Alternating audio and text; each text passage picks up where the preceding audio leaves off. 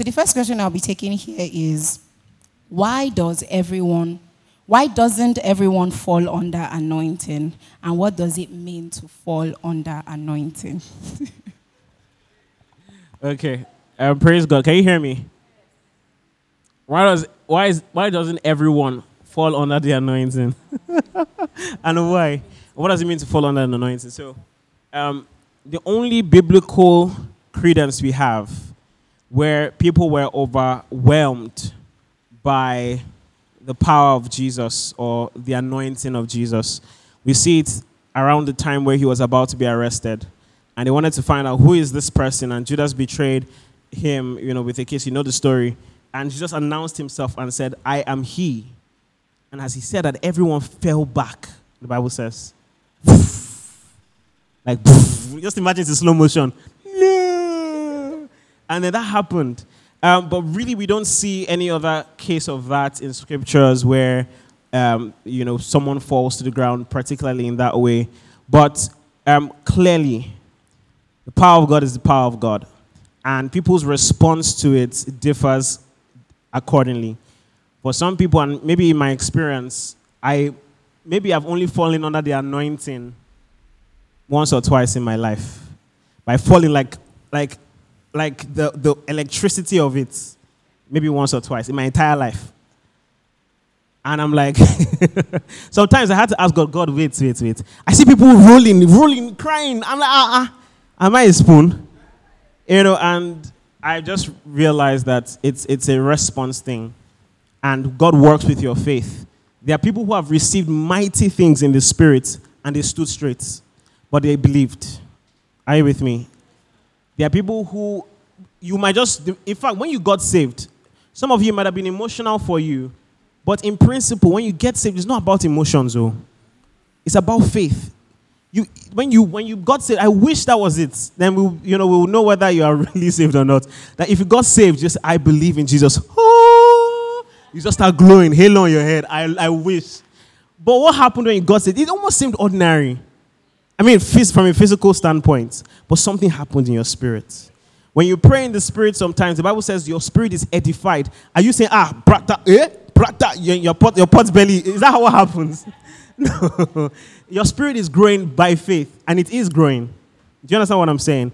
So the anointing can come in different ways. It can, it can be so overwhelming and powerful. Your response is that you laugh, you just rejoice. And that happens to me more often than anything else. Sometimes you are, you are so excited, you scream, it, you, you fall under the power. I mean, sometimes when I see that happen with my wife, I'm like, I'm so jealous. You know, but, but no matter what, it's faith. Did you receive it? Answer is yes. So whether someone is screaming beside you, rolling, if you believe, you received. That's it, right? Yeah. Yeah. Okay. Yeah, okay. Thank you so much, Pastor Ken. And this question, the person that asked was anonymous, so I can't say if you were clear, but I personally believe that I have relearned a thing or two about falling under the anointing. Do we agree? All right. Um, David, please come forward to ask your question. Thank you very much. I'm still in this shirt, by the way. All right, thank you. Thanks so much, PK, for today. It was really beautiful. So, for me, I think it's a question because, interestingly, this fast period, has been one of me relearning grace because I realized that, you know, I feel like it's something that we never, you're never like perfected on, right? Or maybe it's my own personal experience. Maybe other people are perfected in it. But so one thing I wanted to ask was I noticed that the day to day life, I, I, it's almost like as if you come, like hearing the message of salvation is like a mountain. And then as you come down from the mountain and you have to live your life every day as a Christian, it's almost like as if that I don't know if I'll call it that, that sense high. of yeah, that's no performance. You are loved as you are, kind of fades like Moses uh, as he was coming down from, you know. And I wonder if that is natural or if that is a sign that, you know, there's something that the Christian is not necessarily doing right. Is there a way to genuinely live life, you know, pray, live out the Christian life, um, evangelize, all these things?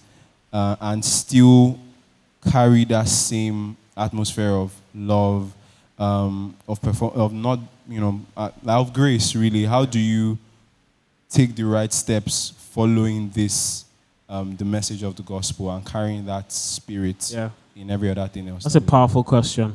That's a powerful question. Um, I'll respond to that with three scriptures. First scripture that comes to mind is this. Okay, I'll wait for a while. Are you good? First scripture that comes to mind is this Jesus speaking to his disciples. The spirit is willing, but what? The flesh is weak, right? Naturally, the way things happen in this world is they tend from a place of completion to a place of depletion.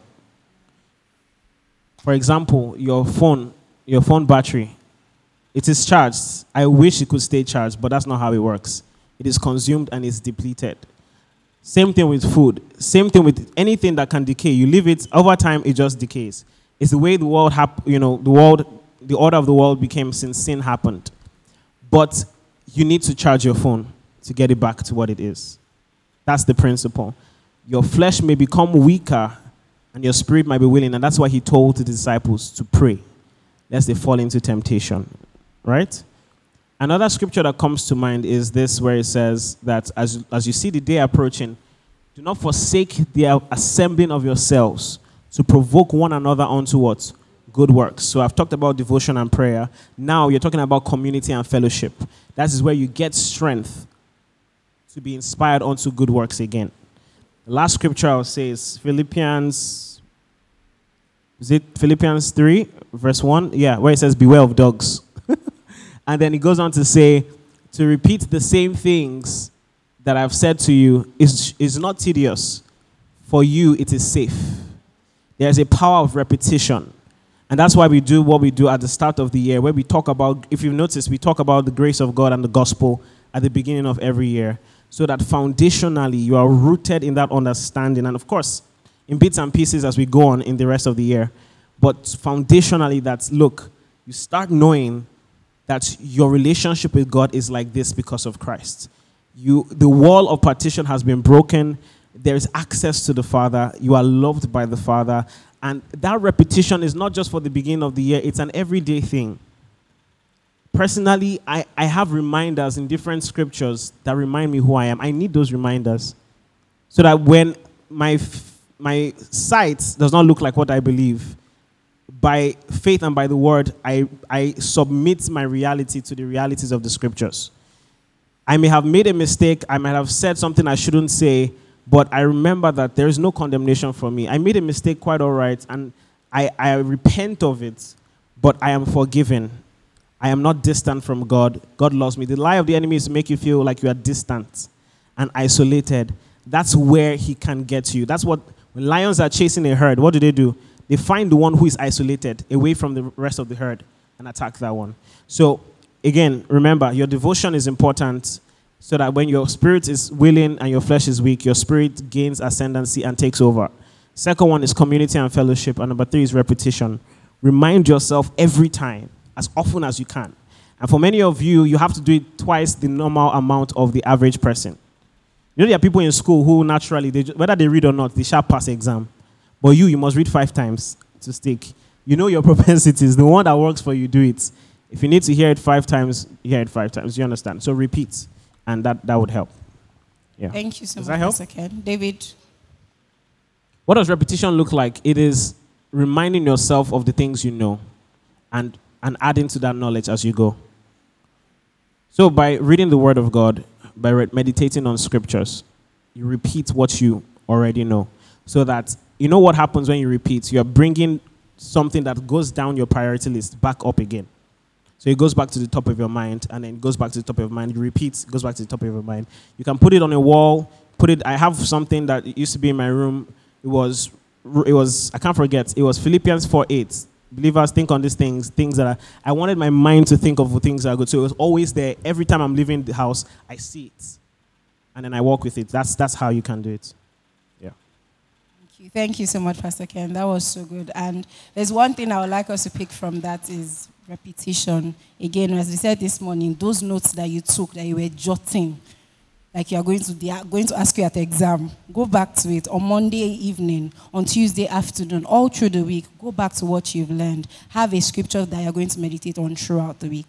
All right, and the last question here is concerning prast, which is why I left it at the end because hallelujah, we're still prasting. Glory to God. Glory.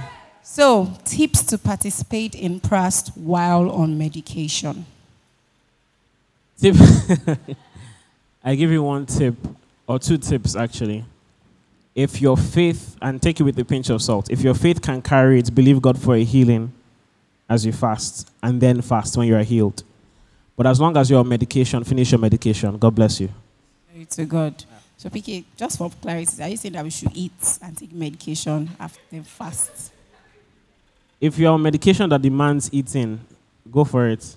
Okay. Yes. All right. It's your health is priority. I, I don't want you to risk your health and well-being because you're fasting. If you need to redeem your fasting after, go ahead. But please take your medication. But if your faith can carry, and I'm saying that very intentionally, if you can trust God for a healing, trust God for a healing, and until you see that healing, take your medication. Amen. Yeah. All right. Thank you so much, Pastor Ken, for your time. This is the end of Q&A for today. Please, can we give a wonderful round of applause to our pastor?